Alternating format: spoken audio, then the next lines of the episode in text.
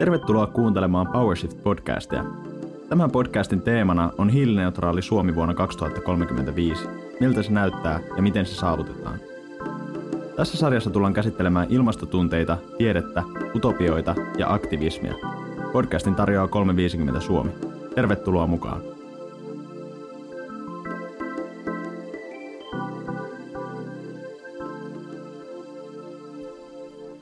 Dystopioita käsitellessä kuuluu puhua siitä, mitä menetämme, jos emme tee mitään. Utopioista kerrottaessa kuuluu taas puhua siitä, mitä saamme, jos teemme kaikkemme. Yksi suurimpia esteitä ilmastonmuutoksen hillinnässä on se, että luulemme tiettyjä yhteiskunnan rakenteita pakollisiksi tai pysyviksi. Yksi tällainen harha on muuttumattomana ja epäideologisena pidetty kapitalistinen talousjärjestelmä – Kapitalismissa on niin paljon helpompaa kuvitella maapallon pelastus kaikilla muilla tavoin kuin puuttumalla kapitalistiseen järjestelmään, sanoo kirjailija China Mieville. On kuitenkin lineaarisen nykykapitalismin tulosta, että ihminen on tuottanut ilmastoa lämmittäviä päästöjä yli äyräiden käyttämällä fossiilisia polttoaineita. Kovin moni tuskin pitää nykyistä maailmaa parhaana mahdollisena versiona siitä, mitä se voisi olla. Kapitalismikriittinen utopiatyöskentely olisi siis olennaista myös ilmaston kannalta – Utopian ei silti tarvitse olla kommunistinen. Tarvitsemme useita erilaisia utopiavaihtoehtoja useiden dystopiavaihtoehtojen vastavoimaksi. Ihmisillä on erilaisia näkemyksiä utopioista ja monet eri vaihtoehdot murtavat vaihtoehdottomuuden illuusiota. Ilmastonmuutos vaatii sekä lähelle että kauas katsomista. Pitää kysyä, millaisiin maailmoihin tällä hetkellä tehdyt päätökset meitä vievät. Pitää kysyä, kuinka pitkälle päättäjät ovat ajatelleet ja mitä sen ajatuksen päässä on. Utopia työkaluna kirjassa todetaan, että toivottomuus syntyy kyvyttömyydestä kuvitella parempaa. Parhaassa tapauksessa utopistiset tarinat ja skenaariot antavat toivoa ja voimaa työskennellä paremman maailman puolesta. Ehkä rohkeita askelia ilmastonmuutoksenkin hillitsemiseksi olisi helpompi ottaa, jos niiden päässä näkyisi jotain ponnistelun arvoista. Tässä kuulimme otteita Alma Onalin vuonna 2019 julkaistusta kolumnista Uneksi minulle parempi maailma. Tänään keskustellaan utopioista – Vieraana meillä on tutkimuskeskus Biosilta ekologiseen jälleenrakennukseen erikoistunut tutkija Paavo Järvensivu sekä Tivoli Utopian palvelusuunnittelija Anna-Kaisa Varjus. Tivoli Utopia on uudenlainen keskustelupeli, jossa osallistujat kuvittelevat paremman tulevaisuuden. Tivoli Utopian nettisivuilla sanotaan, Tivoli Utopia-kokemuksen myötä pelaajat ymmärtävät, että tulevaisuus ei ole jotain, mikä vain tapahtuu, vaan siihen voidaan vaikuttaa tämän päivän teoilla ja päätöksillä – Utopia-ajattelua ohjaa myös tavoite rakentaa tulevaisuudesta tietoisesti nykyhetkeä parempaa. Siksi se avaa mahdollisuuksia rohkealle ajattelulle. Määritellään vielä, mitä ekologinen jälleenrakennus tarkoittaa. Biosin nettisivulla ekologinen jälleenrakennus määritellään seuraavasti. Yhteiskunnan koko aineenvaihdunta on uudistettava, jotta päästöt ja luonnonvarojen käyttö saadaan laskettua kestävälle tasolle. Tämä on valtava urakka, joka on saatava käyntiin aivan lähivuosien aikana – Tarvitaan mittavia investointeja infrastruktuurin uudistamiseksi, runsaasti työtä, tottumusten muutosta ja ennen kaikkea monien eri alojen ponnistusten suuntaamista niin, että kokonaisvaikutuksena päästöt ja luonnonvarojen käyttö todella laskevat. Historiallisesti mittakaavaltaan vastaavia muutoksia on toteutettu lähinnä yhteiskunnan vakavissa poikkeustiloissa, kuten sota-aikoina – Ilmastotoimia käsittelevässä tutkimuskirjallisuudessa ja laajemmassa julkisuudessa onkin esitetty siirtymistä sotatalouteen tai vastaavan kaltaisen talouden resurssien mobilisaatioon, jotta ilmastonmuutoksen haasteeseen voidaan vastata. Sotamobilisaatio on kuitenkin hankala vertauskohta, koska siihen liittyy myös poikkeusolojen komentotalous ja demokraattisen päätöksenteon ainakin osittainen ja väliaikainen ohittaminen – nyt tarvittava muutos vaatii pikemminkin kattavia demokraattisia käytäntöjä yhteiskunnan kaikilla tasoilla, paikallisesta aina globaaliin asti. Eli mun nimi on Anna-Kaisa Varjus, eli AK, mä oon palvelumuotoilija ja tulevaisuuksien sustismuotoilija. Ja mä tässä istun, istun edustamassa myös meidän koko Tivoli Utopia-tiimiä, jonka kanssa me ollaan kehitetty tällainen ää, tulevaisuuden ää, keskustelupeli. Eli edustan tässä myös Henna Puikkasta, joka on tulevaisuuden tutkija Ulla Pulkkaa, joka on ammattikirjoittaja. Ja mä oon Paavo Järven sivu talouskulttuurin tutkija BIOS-tutkimusyksikössä, joka tekee monitieteistä ympäristötutkimusta kahdeksan tutkijan voimin. Miten te määrittelette utopian? Mitä se teille tarkoittaa? No, mä voisin vastata tuohon omasta puolesta tämän meidän ää, Tivoli Utopia-pelin ää, kautta, jossa tavoitteena on tosiaan ikään kuin ratkoa näitä maailman viheliäisimpiä ongelmia ää, ilolla.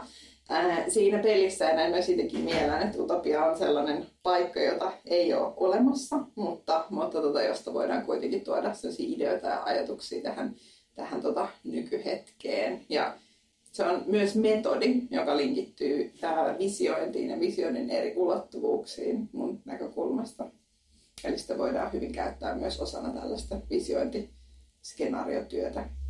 No, mä lähestyn utopiaa, että mitä se tarkoittaa, niin aika ehkä yhteiskunnallisesti ja näen sen tällaisena ihanteena jotain, mitä kohti voi pyrkiä.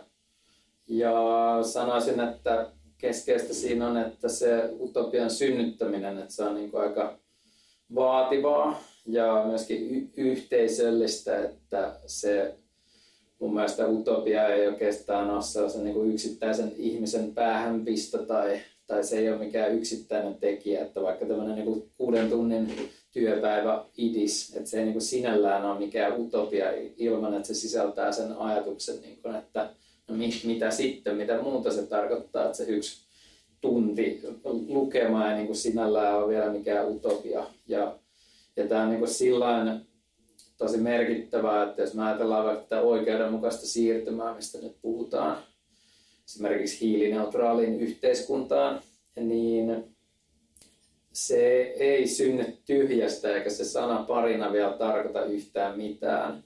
Ja meillä on paljon kansainvälistä keskustelua, jossa puhutaan siitä, että mikä on tämmöinen oikeudenmukainen siirtymä tai, tai Green New Deal tai mikä hyvänsä.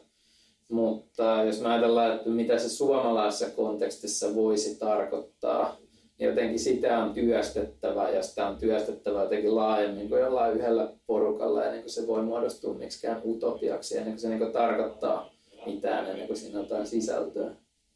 Miksi utopiat kiinnostaa teitä? Mihin niitä tarvitaan?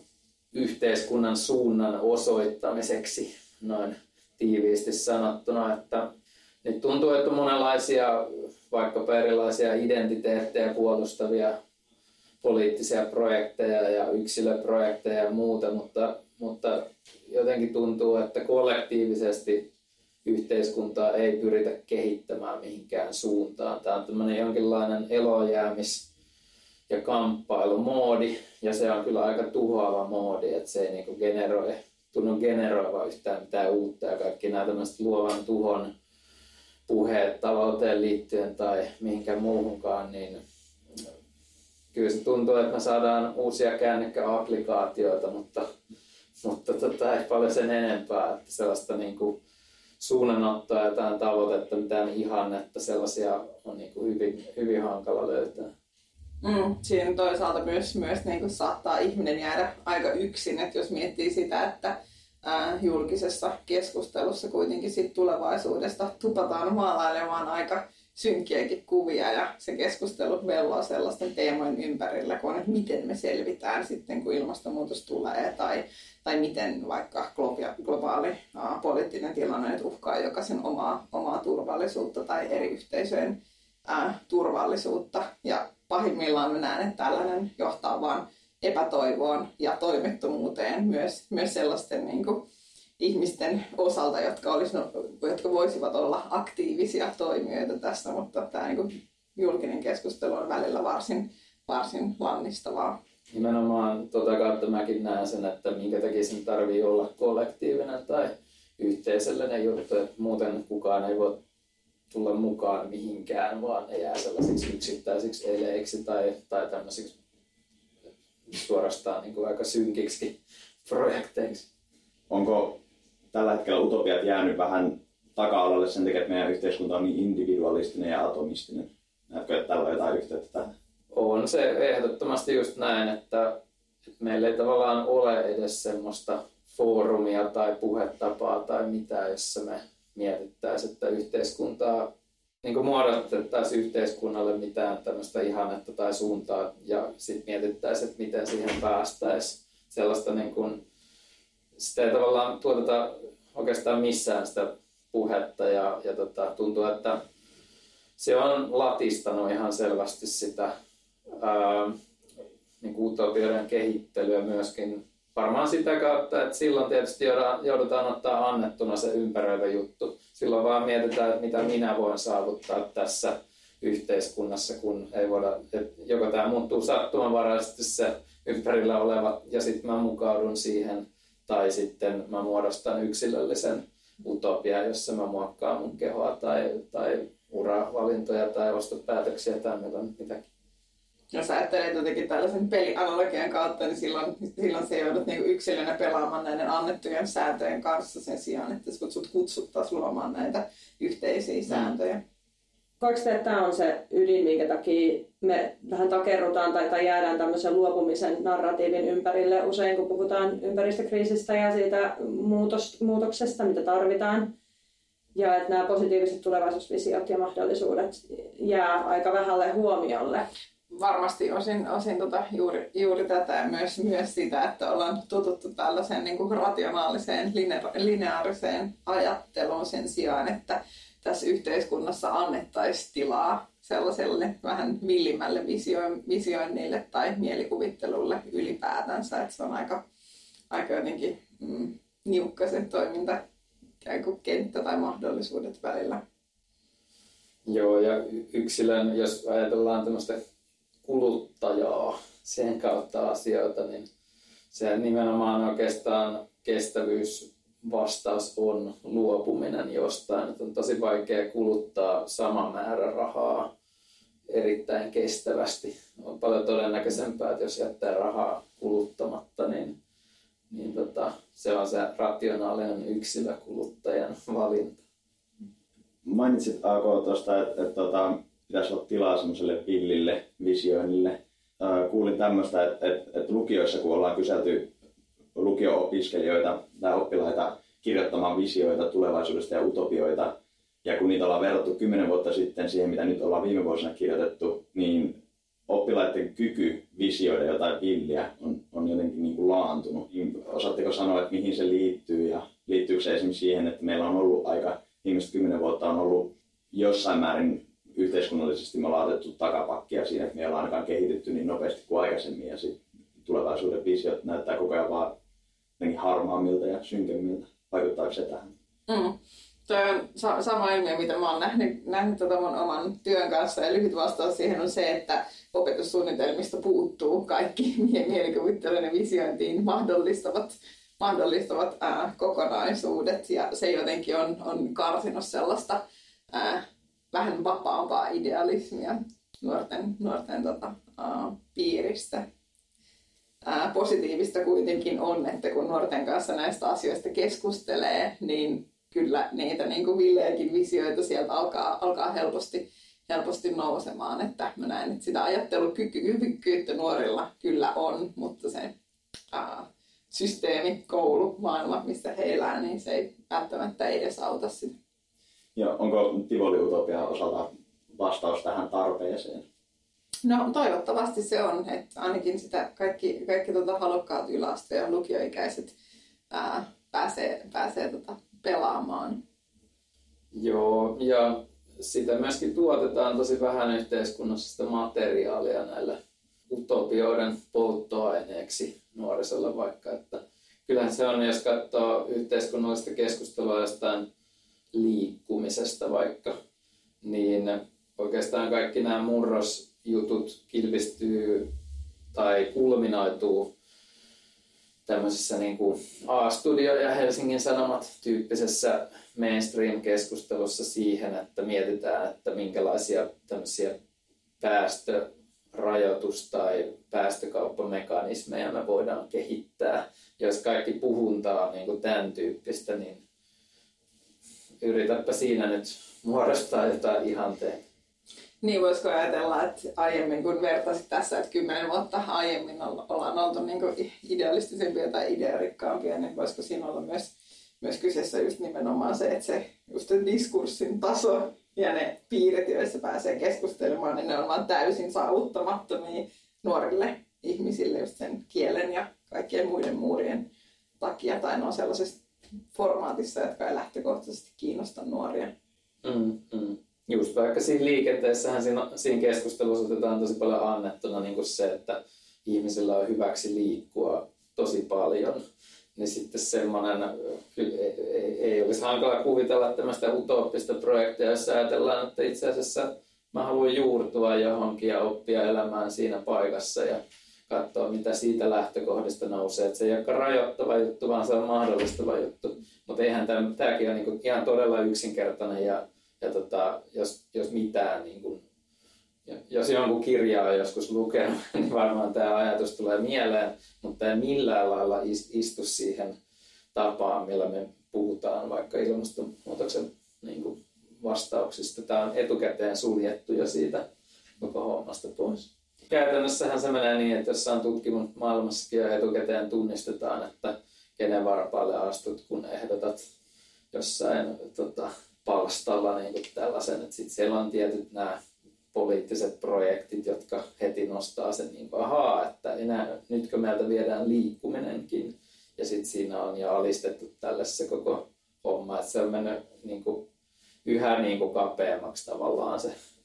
Niin, onko, onko se mennyt ajan myötä kapeammaksi? Koska sitten jos miettii toisaalta jotain ö, vaikka hyvinvointiyhteiskunnan rakentamista ja sitä kuvitellaan nykyään, että se oli jotenkin sellainen yhteinen hegemonia, että näin me halutaan toimia ja tämmöinen Suomi me rakennetaan, mutta kyllähän sekin vaati poliittisen oman debattinsa silloin aikoinaan. Et toisaalta on, onko nyt joku muuttunut siinä, että, että me jotenkin helpommin poteroidutaan ja, ja niin kuin meidän on vaikeampi luoda sellaista yhteistä henkeä rakentaa jotain, vai onko tilanne samanlainen ehkä tuota hyvinvointiyhteiskunnan niin kuin kehittämisen alkuaikoina? No kyllä mä ainakin koen niin, että nyt ollaan äärimmäisen varovaisia siinä, mitä ehdotetaan ja mitä sanotaan. Ja sellaisille isommille avauksille ei ylipäänsä ole mitään tilaa tai paikkaa. Ne ei mahdu niin vieraskynäformaattiin tai johonkin tällaiseen olemassa olevaan juttuun. Tähän jakson alkuun kuultiin pieni ote Alma Onalin kolumnista Uneksi minulle parempi maailma. Ja tässä puhuttiin näistä dystopian tilalle tarvittavasta tosiaan utopioista, niin tähän voi varmasti moni meidänkin kuuntelijoista samaistua. Niin millaisia ne utopiat nyt sitten on, mitä me niiden dystopioiden tilalle tarvittaisiin? Tai millaisia vaihtoehtoja te haluaisitte tarjota siihen nykyiseen no, ilmastokeskusteluun tai tähän ekokriisiin liittyvään keskusteluun esimerkiksi, mitä se on, mitä me tarvittaisiin? No se, mitä me biostutkimusyksikössä ollaan tehty, on, on koittaa muodostaa kokonaisvaltaista ja konkreettista kuvaa niistä muutoksista, jotka pitäisi saada aikaiseksi seuraavan 15-30 vuoden aikana, että näihin kestävyyskriiseihin voidaan vastata. Ja tämä, tämä kaikki monitieteiseen työskentelyyn nojaten. Ehkä semmoinen aika omaleimainen piirre tässä meidän tutkimusjäsennyksessä, jota voidaan kutsua ekologiseksi jälleenrakennukseksi, niin, niin on työn tämmöinen kollektiivinen mielekkyys, että mitä se voisi tarkoittaa. Eli, eli tavallaan tämä, me voidaan palastella meidän seuraavat vuosikymmeneksi tämmöisiksi tehtäviksi, joita eri sektoreilla tai eri järjestelmien, niin kuin energia- ja liikennejärjestelmä ja ruokajärjestelmä, mitä niiden puitteissa pitää saada aikaiseksi. Ja silloin yhteiskunnan haasteeksi tulee jotenkin organisoida työtä niin, että nämä työt tulee tehdyksi.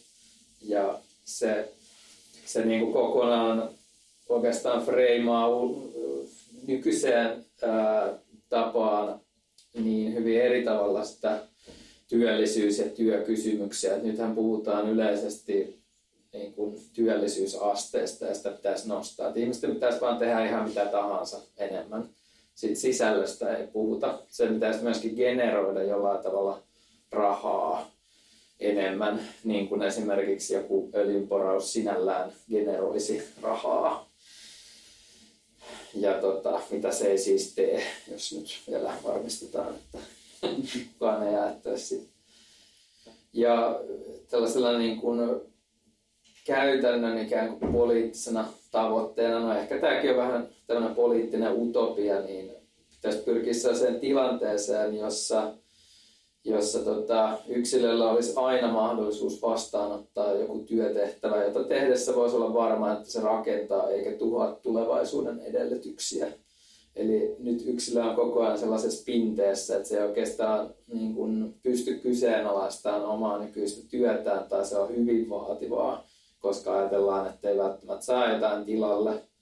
Ja ei oikein, niin kuin jos miettii, että mitä mä teen yksin tai kavereiden kanssa, no se on hiton vaikeaa. Ei se oikeastaan mihinkään riitä, mitä mä teen yksin tai kavereiden kanssa tai sitten, jos ajatellaan, että on isossa organisaatiossa tällä hetkellä, joka, joka voisi tehdä, tehdä tota, sinänsä niin kuin kokonaisuutena jotain tosi merkittävääkin, vaikka energiajärjestelmän uudistamiseksi, niin sielläkin on hankala oikeastaan tuoda esiin tämmöisiä säröääniä, koska aina löytyy joku halukas siihenkin hommaan sitten, joka, joka tota, on valmis siihen nykyisen strategian mukaiseen toimenpiteeseen. Eli semmoinen tilanne, jos me pystyttäisiin luomaan sellainen tilanne, jossa on käytännössä työpaikka takuu sille, että, että tässä on aina on tota, vapaa työpaikka, joka nyt vähentää minimipalkan takaa, joka sitten niin kuin parhaan tiedon mukaan niin on järkevää sisällöllisesti. Siihen, mihin me ollaan pyritty tässä Tivoli-utopiassa keskittymään, on just tällaiset Pauvan äsken esimerkiksi mainitsevat tulevaisuuden työhön liittyvät haasteet ja muut monimutkaiset, abstraktit asiat ja purkamaan niitä vähän helposti lähestyttävämpään muotoon nimenomaan nuoria, nuori ajatellen. Niin tässä tavallaan, palatakseni tähän sun alkuperäiseen kysymykseen, niin, niin ollaan pyritty käyttää tätä utopia tai utopia-ajattelua nimenomaan työkaluna siinä, että miten voidaan hahmotella niitä positiivisia tulevaisuuksia, kun ainoa asia, joka on varmaa, on se, että että tulevaisuudessa mikään ei ole niin kuin on nyt tällä hetkellä tavallaan. Eli silloin se ajatus lähtee, lähtee siitä, että kaikki on ainakin vähän toisella tavalla kuin nyt ja suurin osa asioista hyvin toisella tavalla kuin nyt. Ja sitten lähdetään rakentamaan sen pohjalta sitä, sitä tota, mallia, vaikka sitten sen tulevaisuuden työn tai minkä tahansa muun, muun tällaisen globaalin haasteen tai asian ympärille. Biosin nettisivuilla tuolla jälleenrakennusosiossa tosiaan mainitaan, että, että tuota, pikemminkin kuin ilmastonmuutos, käynnissä on ilmastonpolitiikan, talouden, yhteiskunnan muutos tai jopa kaiken muutos. Tuota, tämä kuulostaa tosi toisaalta niin kuin lavealta ja semmoiselta, että, että tähän kattaa nyt ihan kaiken, että miten tähän voisi tarttua. Niin jos tätä lähtisi vähän palastelemaan toisinpäin, niin mitä, mitä te näkisitte, että mitä meidän yhteiskunnassa kannattaisi säilyttää ja mitkä ne on ne meidän vahvuudet, jolloin me voidaan lähteä rakentamaan sitä parempaa yhteiskuntaa? No ainakin voisi ajatella, että mä en ensimmäisenä en lähtisi purkamaan valtioon ja kuntiin kytkeytyvää demokraattista järjestelmää, vaan pikemminkin kehittää sitä eteenpäin. Eli siinä on mun mielestä edelleen, vaikka se on nyt monenlaisissa vaikeuksissa, niin, niin se on kyllä, jos me ajatellaan oikeudenmukaista siirtymää tai ekologista jälleenrakennusta, niin se väistämättä vaatii sen, että se tempaa ainakin lähestulkoon kaikki mukaansa ja rauhanomaisesti ja niin päin pois. Eli tämmöinen niin järjestelmämurrokset ei voi syntyä jotenkin pakotetusti tai, tai tota, lyhyellä rysäyksellä, vaan, vaan se on väistämättä pitkäkestoista ja hyvin laajaa ja monia osapuolia vaativaa työskentelyä, joten, joten kyllä, kyllä tämmöisellä niin kuin yhteisen suunnan hakemisella, niin sillä on tosi tärkeä rooli. Ja, ja tämä, me voitaisiin ehkä ajatella, että tämä utopia voisi nimenomaan olla semmoinen asia, joka nivoo näitä erilaisia tekijöitä yhteen. Eli, eli me ei, me ei niin kuin tietenkään voida kuvata sellaista niin kuin jotain yhteiskunnan päätepistettä, tai niitä tehtäviä sillä lailla niin kuin kauhean tarkasti etukäteen, että ne on kaikki nyt niin kuin just näin niin kuin sulj, suljettuna, vaan, vaan se täytyy jättää tietenkin avoimeksi kaikenlaisille kehityskuluille. Ja se on sitten sitä demokraattista yhdessä pohtimista ja yhdessä päätäntää se myöskin se prosessi, miten siinä kaikessa edetään. Mm, kyllä, ja yhtäältä kaikki on kutsuttu ja kaikkia tarvitaan siinä muutoksessa. Ja sitten toisaalta jokainen voi vaikuttaa siihen yhteiseen tulevaisuuteen, tai joka, jokaisella yksilöllä tässä yhteiskunnassa ainakin tulisi olla sellainen ää, tunne, että jokaisen toimilla on merkitystä ja jokainen voi vaikuttaa, ja yhteiskunnan tulisi tarjota, tarjota niitä erilaisia vaikuttamisen kanavia ja tapoja. Mm, ja ehkä tuosta avautuu sekin näkökulma, että, että utopiasta sen utopian, jos me ajatellaan utopiaa tällaisena kollektiivisena juttuna, sen pitää tietysti tarjota niin kuin monille niitä omia juttujaan, että se ei ole semmoinen niin kuin kaiken kattava juttu, joka vaan jotenkin läsähtää niin kuin kaiken päälle, vaan sieltä täytyy voida sitten muokata omia kiinnostavia asioita, mm. jotka voi loppupeleissä näyttää niin kuin hyvinkin erilaisilta niin kuin sen yhteiskunnan eri, eri puolilta katsottuna. Että varmaan semmoinen, sanotaan vaikka, että semmoinen niin kuin uudenlaista ruokajärjestelmää, joka, joka pohjautuu johonkin monilajiviljelyyn ja vaatii paljon tota, käsityötä, ja, ja, mutta myöskin, myöskin hyvin niin kuin uusia taitoja ja kaikkea tällaista kehittelyä, niin varmaan se maailma on hyvin erilainen kuin se, jossa rakennetaan sitten jotain energiajärjestelmän tämmöisiä niin kuin digitaalisiin applikaatioihin pohjautuvia joustoja tai mitä nyt hyvänsä, tai sitten tämmöinen taiteellinen, kokeellinen maailma sitten voi taas olla ihan hyvin erilaista, mutta nämä voi kaikki olla osa ekologista jälleenrakennusta tai jotain muuta. Onko teidän mielestä utopioissa kuitenkin riskinsä? Kenellä on oikeus haaveilla ja mistä ja minkälaista tulevaisuutta rakennetaan? Esim. voisi nähdä hyvin, että järkkymätön usko vaikka teknologiseen utopiaan voi aiheuttaa nykytilassa sitten taas semmoista niin kuin tuulittautumista.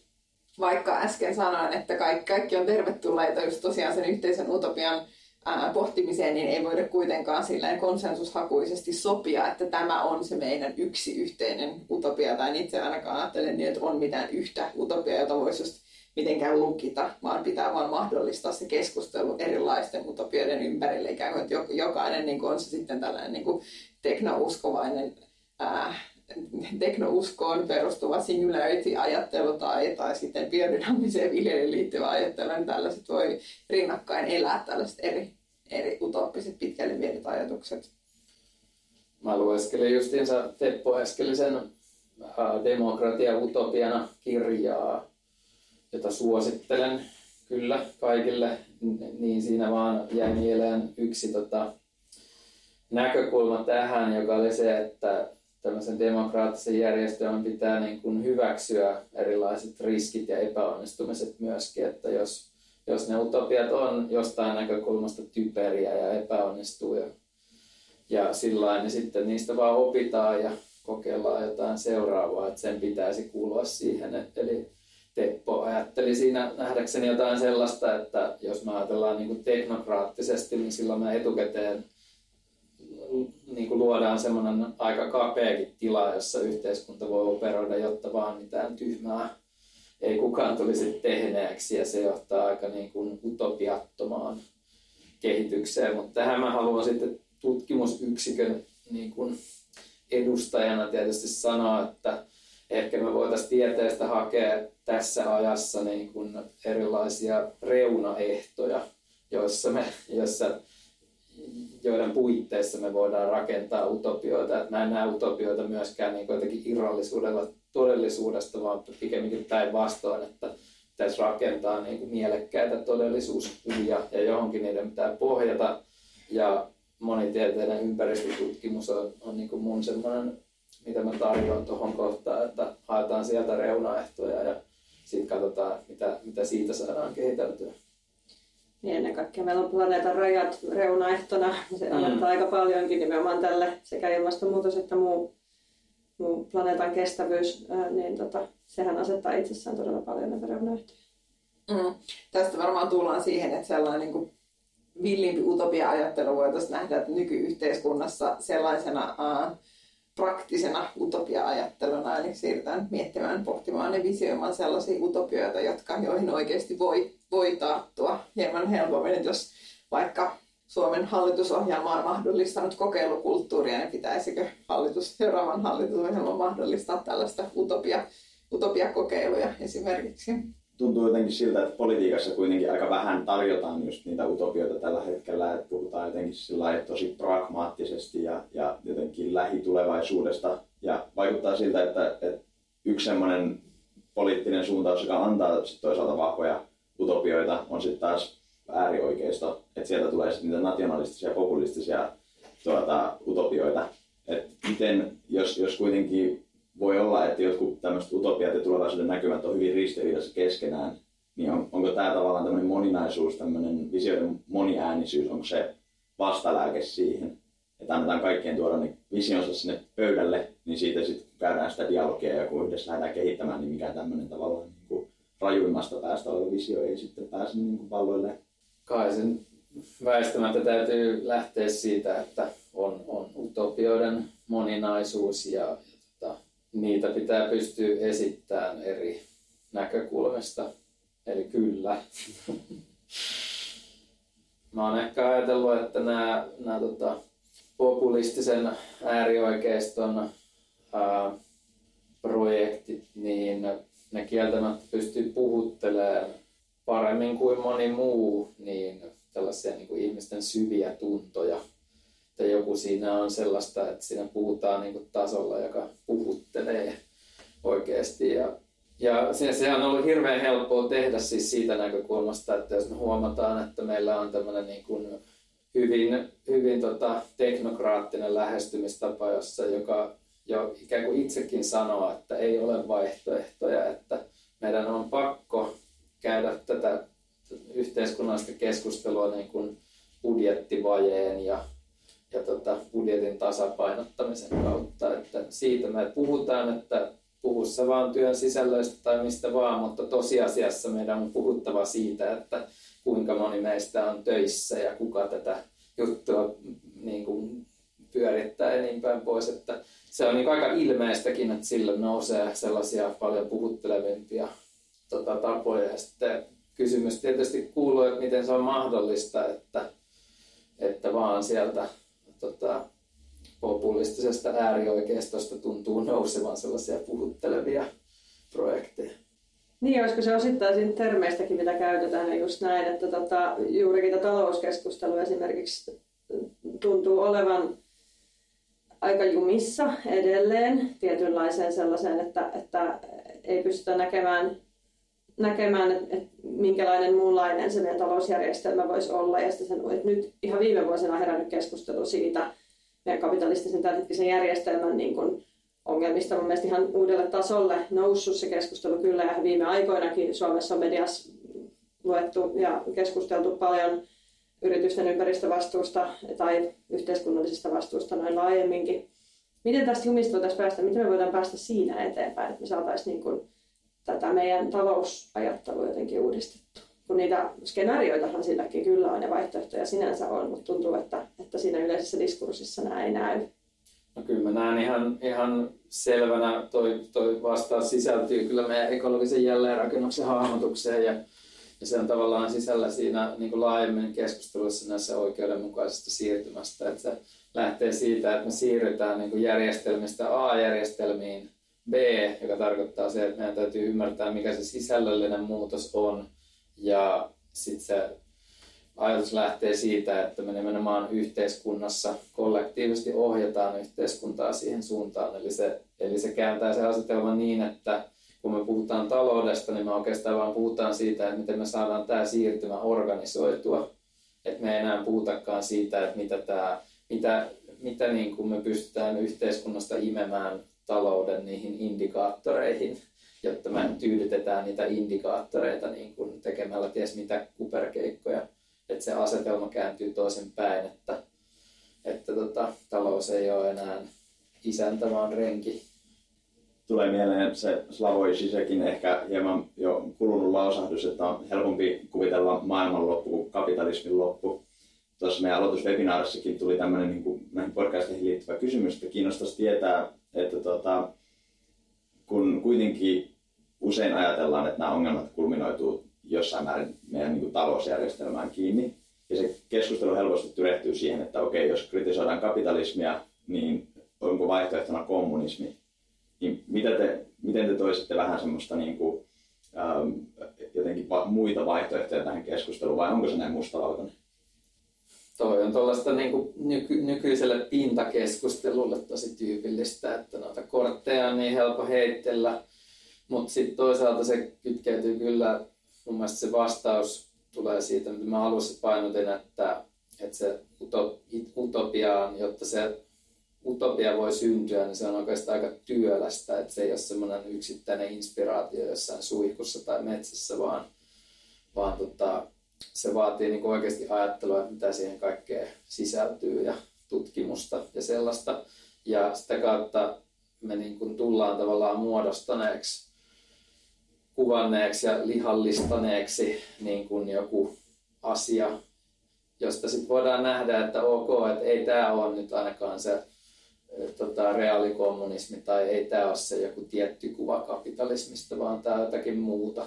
Et koko ajan on niin, että, että tämä talousjärjestelmä on jonkinlainen sekasikiö. Ja vaikka tässä koronapandemian aikaan, niin tietynlaiset lainalaisuudet on jo niin kuin vaan, ne vaan pyyhittiin, että ok, että nyt tulikin tämmöinen pandemia, että, että tota, pistetään määrättömästi keskuspankkirahaa ja hoidetaan tämä homma ja helikopterilla annetaan kaikille kansalaisille Jenkeissä vaikka pari tonnia käteen ja ihan mitä tahansa voidaan tehdä. Mutta jostain syystä tämä ilmastonmuutos ja elonkirjo haasteet ei ole, ei ole saanut niin kuin samantyyppistä reaktiota vastaan, että taloustieteilijät pyrkii asettamaan sen niin, että tämä oli tämmöinen pieni poikkeustila tämä pandemia juttu, että sitten siirrytään taas perinteiseen talouskuri touhuun, jossa tuntuu, että meillä ei ole varaa mihinkään ja ei ainakaan varaa mihinkään utopioihin, joiden kautta me voitaisiin ajatella, että mitä me oikeasti halutaan tehdä, vaan pitää niin kuin jatkuvasti leikata näistä kollektiivista asioista. Mm. Itse, itse toivoisin, että sen sijaan, että se oli pieni poikkeus, niin se oli ensimmäinen harjoitus sen, sen suhteen, että miten, miten tätä systeemiä ikään kuin voi muuttaa silloin, kun siihen, siihen on tarve ja miten voidaan luoda lisää rahaa silloin, kun siihen on tarve ja miettiä, että mikä, minkälainen minkälainen systeemi sen ympärille tai järjestelmä tulee kehittää, että voidaan ikään kuin tehdä tällaisia vielä suurempia poikkeuksia tulevaisuudessa. Kyllä, jos me saataisiin vastaavia rahasummia, mitä nyt on käytetty koronaelvytykseen tässä pakon edessä, niin jos saataisiin vastaavia summia ihan kertasummanakin, mutta, mutta näihin tota, kestävien ratkaisujen edistämiseen puhtaasti. Ja toki tätä rahaa nyt pyritään käyttämään myös siihen, mikä on äärimmäisen hyvä asia. Miten se toteutuu, on vielä vähän kesken. Mutta niin, niin kyllähän me aika paljon pidemmälle päästäisiin tässä.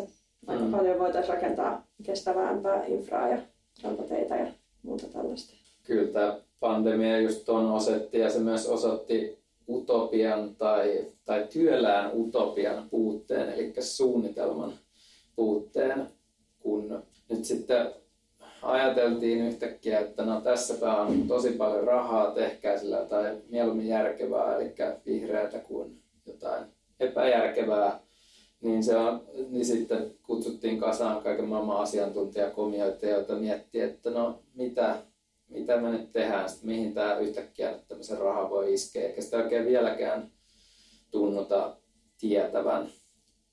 Eli se johtaa sellaisiin älyttömyyksiin, että annetaan vaikka ministeriölle, ympäristöministeriölle tota, puoli miljardia, että koettakaa keksiä, että millä saadaan joku metsä- tai suoluonto kuntoon ja sitten ne käytännössä joutuu järjestämään jotain tota, kilpailutuksia, että olisiko jollain jotain idiksiä, että mitä me voidaan tehdä ja sitten hakemusten perusteella annetaan johonkin.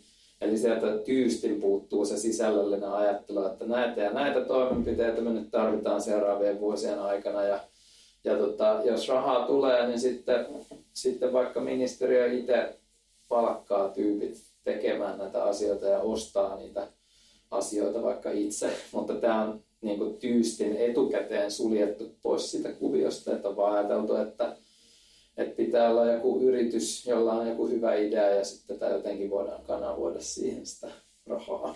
Sitten se menee monen mutkan kautta, mutta, mutta juuri tämä niin kuin sisällöllinen kehittely on, on täysin tyystin puuttunut sieltä taustalta.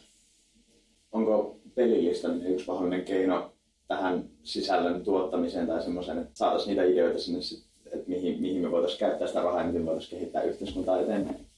Mm, varmasti, etenkin, etenkin silloin kun voidaan ikään kuin kutsua kuvainnollisesti saman pelipöydän ääreen eri yhteiskuntaluokkia tai eri poliittisia suuntauksia omaavia henkilöitä miettimään sitä yhteistä tulevaisuutta. Ehkä viitaten tähän Paavan äskeiseen puheenvuoroon myös se, että, että tällaista työtähän voisi varmaan ää, käyttää myös tällaisena entistä tomerampana skenaariotyövälineenä, jotta me pystyttäisiin yhdessä luomaan niitä skenaarioita tulevaisuuteen, jolloin meidän on helpompi lähteä valitsemaan, minkälaisia toimia tehdään, kuin jotain shokkeja tätä yhteiskuntaa mm. kohtaa nyt tai tulevaisuudessa.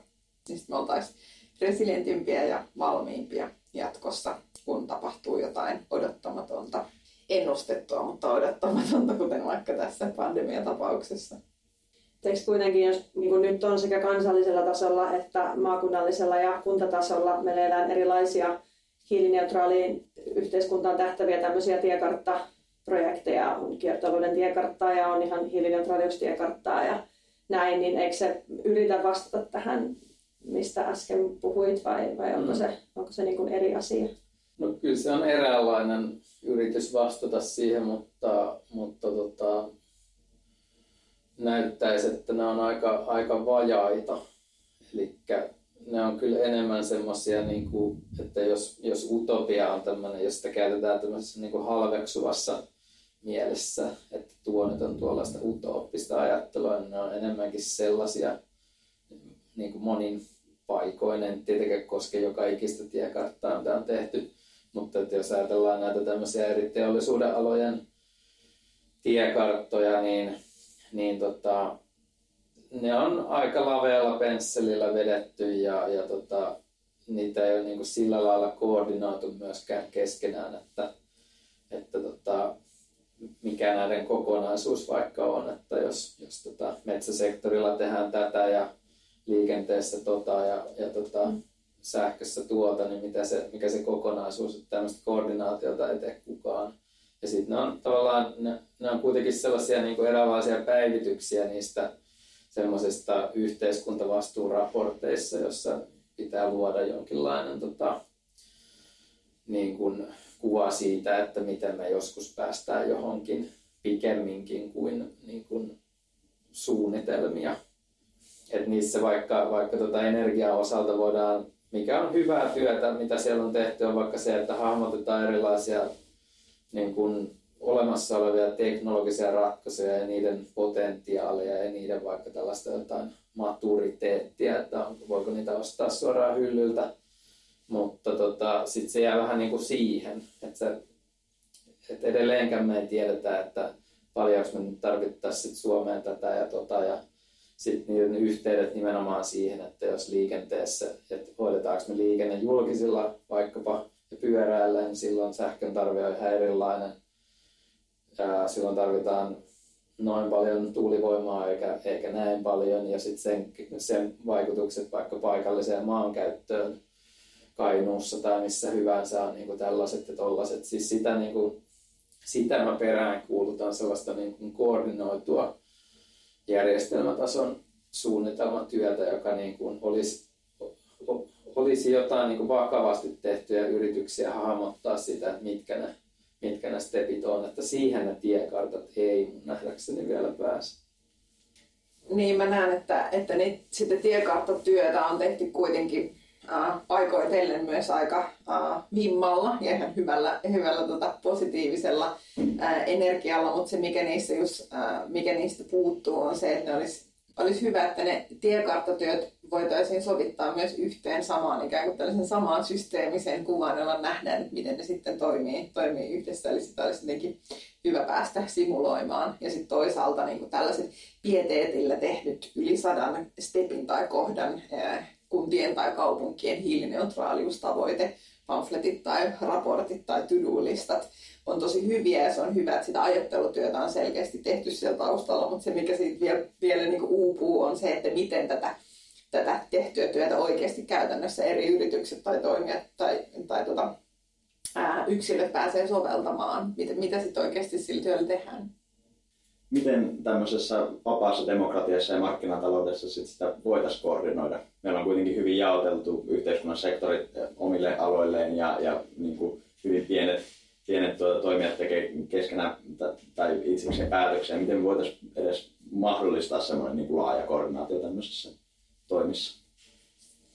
sekä, sekä EU että Suomessa kansallisella tasolla toimii jo nyt joitakin tällaisia isompia ekosysteemihankkeita, jotka ajaa yhdessä tätä isompaa muutosta. Ja siinä on varmasti yksi, yksi ratkaisu tähän systeemisen tason tulevaan muutokseen, että koostetaan tällaisia ekosysteemejä näiden tiettyjen asioiden ympärille. Mm. Ja toihan on, tota, toihan asia pitää nimenomaan keksiä uudestaan tässä ajassa, että se olisi sitä poliitikkojen ja miksei taloustieteilijöidenkin duunia, että kun hahmotetaan sitä, mitä pitää saada aikaiseksi, niin sitten pohditaan, miten se organisoidaan. Niin kuin mun mielestä, jotta meillä on joku tapa ajatella, mitä se voisi esimerkiksi olla, niin, niin tämmöinen pitkäjänteinen teollisuuspolitiikka voitaisiin ottaa uudelleen hahmotukseen. Eli sitähän on niin kuin ennen muinoin Suomessakin tehty niin kuin sitä kautta, että hahmotetaan, että mitä luonnonvaroja on käytettävissä, mitä, mitä niiden niin kuin paikkojen ominaisuudet on, kuinka monta terästehdasta Suomeen mahtuu, mistä se saa energiaansa, mikä on niin kuin just näiden reunaehtojen mukaan niin kuin järkevää. Ja sitten se on erilaisin kombinaation, että valtio perustaa jotakin, edelleen voisi olla valtionyhtiöitä, sitten yritykset tekee oman osansa, sitten siellä on jotain puuttuvia komponentteja, ne voi olla tällaisia tota, niin kuin teollisuus- ja innovaatioprojekteja, joissa sitten hahmotetaan sitä, että tämä nyt näyttää olevan, että tämmöistä vielä tarvittaisiin, ei ihan tiedetä mitä sitä tehdään. Sitten tuodaan siihen yhteen tutkijoita ja yrityksiä ja muuta ja ratkotaan niitä asioita. Että tämäkin on jälleen, että sitten kun sitä vähän malttaa miettiä, mitä se voisi olla, niin sitten se on ihan tyypillistä. Ja vielä ainakin, ainakin tota, vielä muutama vuosikymmen sitten nämä asiat on ihan niin kuin perusjuttuja vaikka millä tahansa teollisuuspampulla.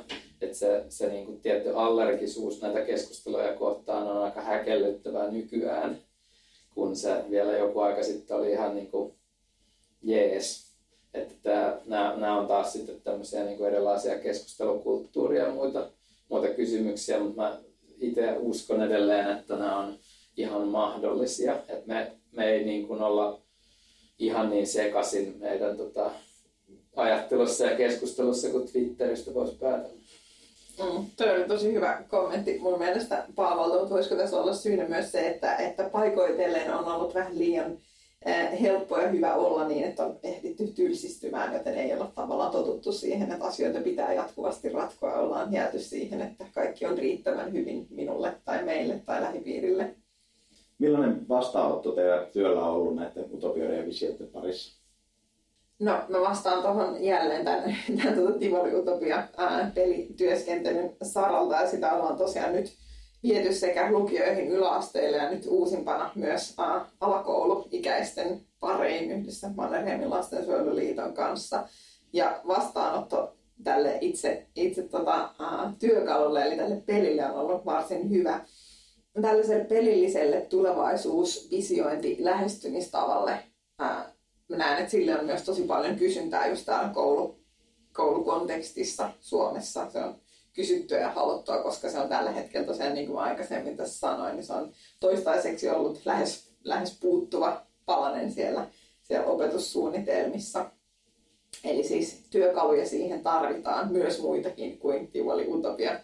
Eli siellä on paljon, paljon tota kenttää ja työsarkaa tämä on ollut tosi positiivista tehdä nuorten ja lasten kanssa tätä visiointityötä, kun sieltä huomaa, että sieltä lähtee niitä villejä hyviä tulevaisuusajatuksia.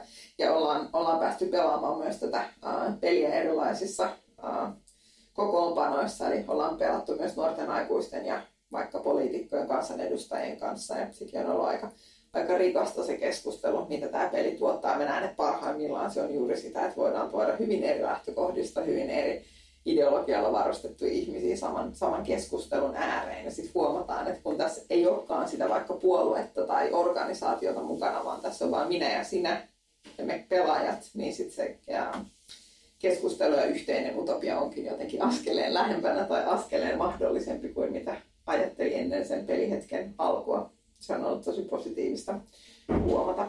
Tuohon tekee mieli sanoa, että mekin ollaan tällaisessa vise hankkeessa, niin jossa on kuusi eri tutkimustiimiä mukana kuusivuotisessa projektissa, niin, niin tota, siinä tehty myös tällaisia simulaatioharjoituksia, joita voidaan myös ajatella jonkinlaisena pelinä, niin kyllä se on, on niin kuin erittäin kiinnostavaa se, että niissä on niiden ominaisuutena on vaikka se, että se yhdistää niin kuin sitä toimintaa ja päätöksentekoa ja sitten sen tämmöistä kriittistä reflektiota niin kuin samaan aikaan. Että usein kun, jos pohditaan niin kuin tavallaan, jos vaan toimitaan, niin silloin vaan toimitaan, mutta sitten jos vaan keskustellaan, niin sitten sitä helposti putoaa se relevanssi siitä, että mitä tavallaan niissä tilanteissa sitten tulisi ja mikä on se dynamiikka eri päättäjien kesken vaikka ja kaikkea tällaista, niin ne yhdistelmät on kyllä monella lailla herkullisia myöskin tutkimuksen kannalta noissa peleissä, että niitä voisi kyllä ihan hyvin, hyvin tota, hyödyntää paljon enemmänkin, Mu- muitakin kuin näitä tällaisia maanpuolustuskurssin tällaisia megakatastrofiprohiksia. Mutta sitten tähän varsinaiseen kysymykseen, niin omalta osaltani, niin, niin ää, mä sanoisin, että tämä ekologisen jälleenrakennuksen aloite on aika hyvin laajasti otettu vastaan ja sehän jopa löytyy Rinteen ja Marinin hallitusohjelmastakin mainintana tai eräänä sanallistuksena, että mitä ne on tekemässä.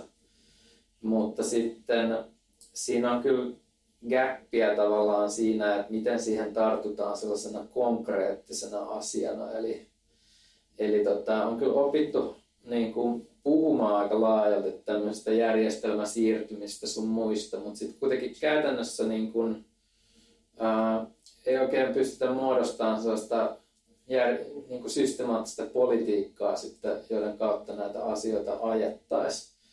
Ja yhtenä esimerkkinä on just nämä niin tehtaiden alasajot ja niiden, niiden niin kuin ympärillä käyty keskustelu. Että, että totta kai on niin, että jos meillä olisi tämmöinen niin kuin me hahmotettaisiin laajasti tämmöinen teollisuuspolitiikka, joka, joka, tota, joka mahdollistaisi sen, että sen toteutettua me voisimme käyttää paljon vähemmän fossiilisia polttoaineita ja muita luonnonvaroja, niin totta kai osana tämmöistä teollisuuspolitiikkaa me hahmotettaisiin niin kuin ihan eri tavalla ja aika ehkä kirkkaasti nämä tiettyjen tehtaiden vaikutukset, että miten ne miten ne vaikuttaa tällä niin kuin, tavallaan päästöjen ja luonnonvarojen tasolla ja mitä, miten me sitten tehdään niillä niin kuin, työllisyys- ja muilla vaikutuksilla. Että tähän pitäisi olla ihan kirkasta niin kuin, tavallaan eikä sellaista ihme epämääräistä vetoa, että kuka pitäisi olla vastuussa ja, ja tota, että olisiko parempi, että se tehdas oli pystyssä riippumatta siitä, että mitä se oikeastaan tuottaa. Että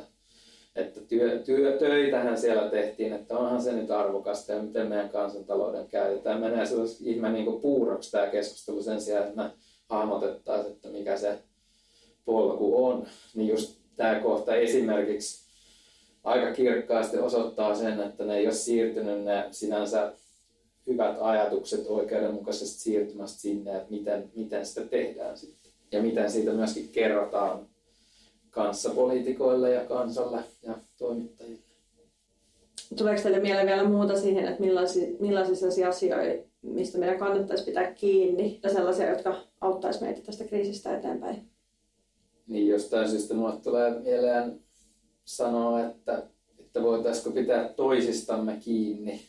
Ja, ja tota, tämä ehkä pohjautuu sellaiseen niin kuin näissä degrowth-keskusteluissakin olleisiin ajatuksiin, että mitä sieltä sitten nousee, että jos me vähän niin kuin lasketaan tätä taloudellisen tuotannon tai tätä niin kuin läpivirtaavaa materiaa ja energiaa ja, ja sitten vähennetään taloudellista toimeliaisuutta, aikaa jää niin kuin jollekin arvokkaammalle ja toistemme kanssa olemisella ja muulla, mutta just tänä niin kuin koronapandemian aikana tämä, tämä on niin kuin erityisen kivulias kohta, että jotenkin niin kuin, siinä on jotain tosi piikikästä, että sitä niin kuin, ok, että, niin kuin, että me ollaan vähän niin kuin eristyksissä ja, ja tota, kaikki on sillä lailla vähän ankeampaa ja, ja tämä on niin kuin, nyt, nyt saa vielä niin kuin ihan eri tavalla kehitellä sitä utopiaa, että, että ei pelkästään niin, että jos me vähän niin kuin, tota, vähennettäisiin kaikkea muuta sähellystä, niin mitä hienoa meidän elämässä sitten voisi olla, mutta myöskin näin, että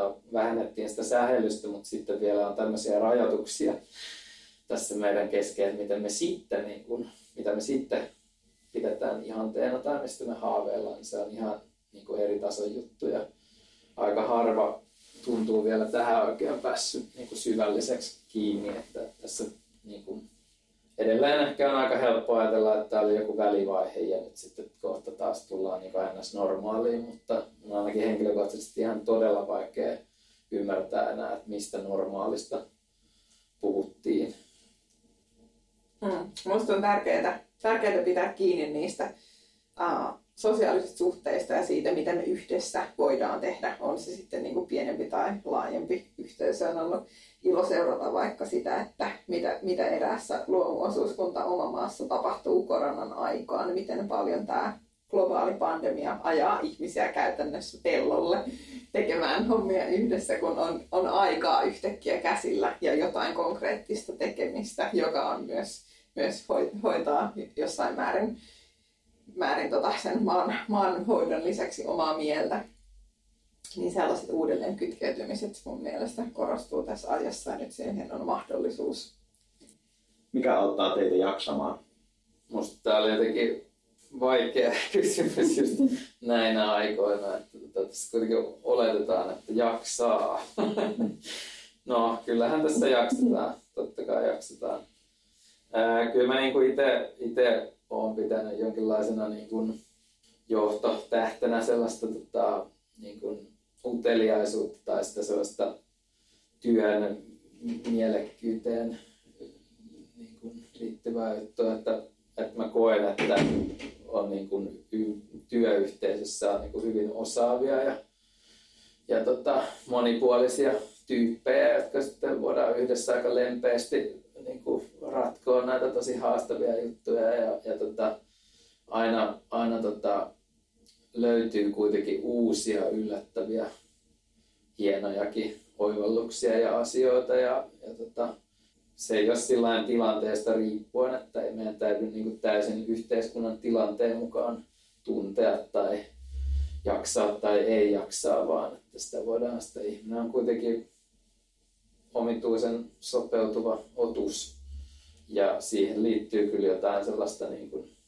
mm, tämmöistä perus, perusuteliaisuudesta. Mulla ainakin se jaksaminen ehkä syntyy mä voisin vastata tähän tällaisesta muotoilijan näkökulmasta. Eli silloin kun kohdataan haasteita, niin silloinhan se muotoilija vasta niin kuin alkaa virittäytymään ja miettimään, että miten, miten näitä voi lähteä ratkomaan. Ne varmasti paljon myös linkittyy tähän uteliaisuuteen ja siihen sellaisen haasteiden kohtaamiseen ja uusien ratkaisujen pohtimiseen.